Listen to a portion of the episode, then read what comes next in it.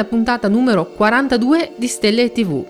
42 non è solo un numero, ma la risposta alla domanda fondamentale sulla vita, l'universo e tutto quanto, almeno per chi ha letto Guida Galattica per autostoppisti.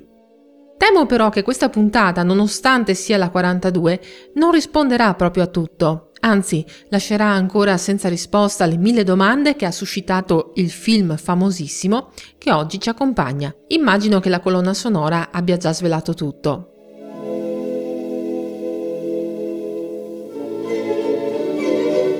Ma prima di dire il titolo, ce ne andiamo sulla Luna, anzi, torniamo da quelle parti, dato che sulla Luna con Stelle TV ci siamo già stati un po' di volte. Questa volta però raggiungiamo una destinazione specifica per trovarci al cospetto di una vetta imponente, 2 km di altezza. Per raggiungerla dovremo prima scendere in un cratere profondo 4700 metri e percorrere qualche decina di chilometri in direzione dal centro. Solo allora potremmo iniziare, se ci va, ad arrampicarci. E il picco in questione segna il centro del cratere Tycho e trovandosi appunto sulla Luna potremmo scalarlo godendo del vantaggio di pesare sei volte di meno, dato che si sa sulla Luna la gravità è un sesto di quella terrestre. Se invece ci accontentiamo di restare sulla Terra, possiamo osservare il cratere Tycho con un telescopio, dato che si trova nella cosiddetta faccia visibile della Luna, ovvero l'emisfero sempre rivolto verso di noi. Bisogna cercarlo nella parte inferiore del nostro satellite, in posizione abbastanza centrale. Su guardachecielo.it nell'articolo dedicato a questa puntata trovate una foto che vi mostra dove sta. Da bravo cratere da impatto ha una forma circolare ben definita, con il bordo sporgente e una conformazione rocciosa al centro, il picco di due chilometri di cui parlavo all'inizio, e che promette di essere una interessante scalata per i turisti lunari del futuro. Nel film che ci fa compagnia oggi, però, dentro al cratere Tico non si scala, ma si scava siamo nel 1999, un anno in cui nel mondo della fantascienza succede di tutto. In spazio 1999 c'era la base lunare Alpha e il 13 settembre di quell'anno si verifica un incidente esplosivo che scaglia la Luna fuori dalla sua orbita. In pochissimi poi ricorderanno la regina dei mille anni, serie animata dello stesso autore di Capitana Harlock, dove si scopre che un enorme pianeta è in rotta di collisione con la Terra e lo scontro è previsto per il giorno 9 settembre 1999 alle ore 9, 9 minuti e 9 secondi. Sono passati vent'anni da questi grandi eventi di un futuro che non c'è mai stato e fa un po' impressione. Per il film in questione forse non ci sono date specifiche, ma anche in questo caso corre l'anno 1999, quando nel sottosuolo del cratere Tycho si scopre qualcosa. E allora lo avrete capito, si tratta del celeberrimo 2001 Odissea nello spazio di Stanley Kubrick.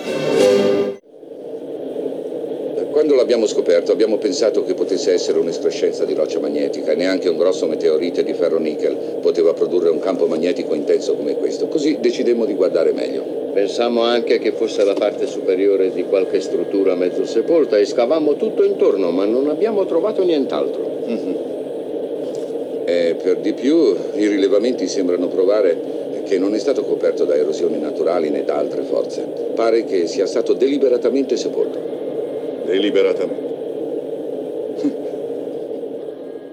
Qualcosa sembra essere stato deliberatamente sepolto 4 milioni di anni fa.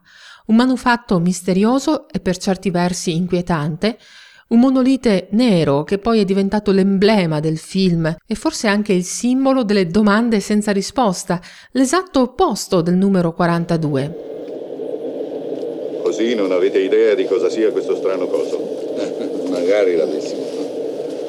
No, l'unica cosa certa è che è stato piantato lì 4 milioni di anni fa. Prego. Beh, devo dire, che avete scoperto qualcosa di importante. Chi l'ho sepolto lì, nel cratere Tico? Perché? Come? E qual è la sua funzione?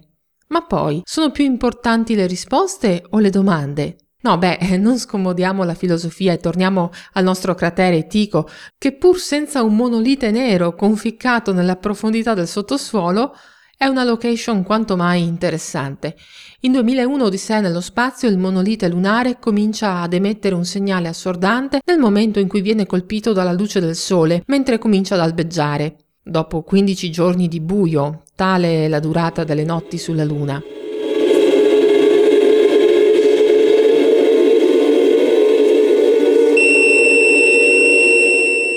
Nella realtà, la sonda Lunar Reconnaissance Orbiter, in orbita intorno alla Luna, ha ottenuto immagini del cratere Tycho in condizioni di illuminazione molto simili, anche in questo caso quando cominciava ad albeggiare. La luce radente del Sole crea contrasti netti fra le sporgenze illuminate dei rilievi e le lunghe ombre che essi proiettano dalla parte opposta. Così è stato per il sistema montuoso al centro del cratere Tycho, che sullo sfondo della sua stessa ombra ha esibito alla sonda un profilo dai tratti decisi, ripidi e scoscesi. Si tratta di caratteristiche tipiche dei rilievi di recente formazione e infatti si stima che il sistema montuoso, come pure l'intero cratere che lo circonda, abbia approssimativamente 110 milioni di anni. È relativamente giovane, almeno rispetto agli standard lunari. Sulla Terra a quell'epoca non c'erano ancora esseri umani, ma chissà, magari qualche dinosauro potrebbe aver notato qualcosa di strano fissando la Luna in quell'epoca lontana. Il cratere, diametro di 82 km con un complesso roccioso al centro largo 15 km e alto 2, è la vistosa impronta lasciata dall'impatto di un asteroide schiantatosi sulla Luna. Ma i ricercatori si interrogano su, su come si siano formati gli affioramenti e i depositi rocciosi che lo caratterizzano. Eh, sono semplicemente i frantumi, ciò che resta dello scontro, o appartengono invece a strati rocciosi lunari originariamente più profondi che poi sono appunto affiorati in superficie a causa della violenza dell'impatto. È su questo interrogativo che si scatena la curiosità dei geologi ed è per trovare la risposta che sarebbe necessario analizzare campioni di roccia, magari andando direttamente sul posto, magari scavando, magari trovando un monolite nero.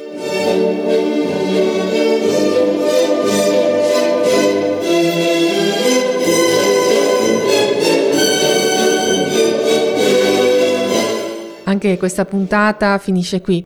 Ricordo però che Stelle TV vi aspetta anche su Facebook e passate, lasciate un commento, un saluto, eh, che sono sempre molto graditi. Io vi do appuntamento alla prossima puntata.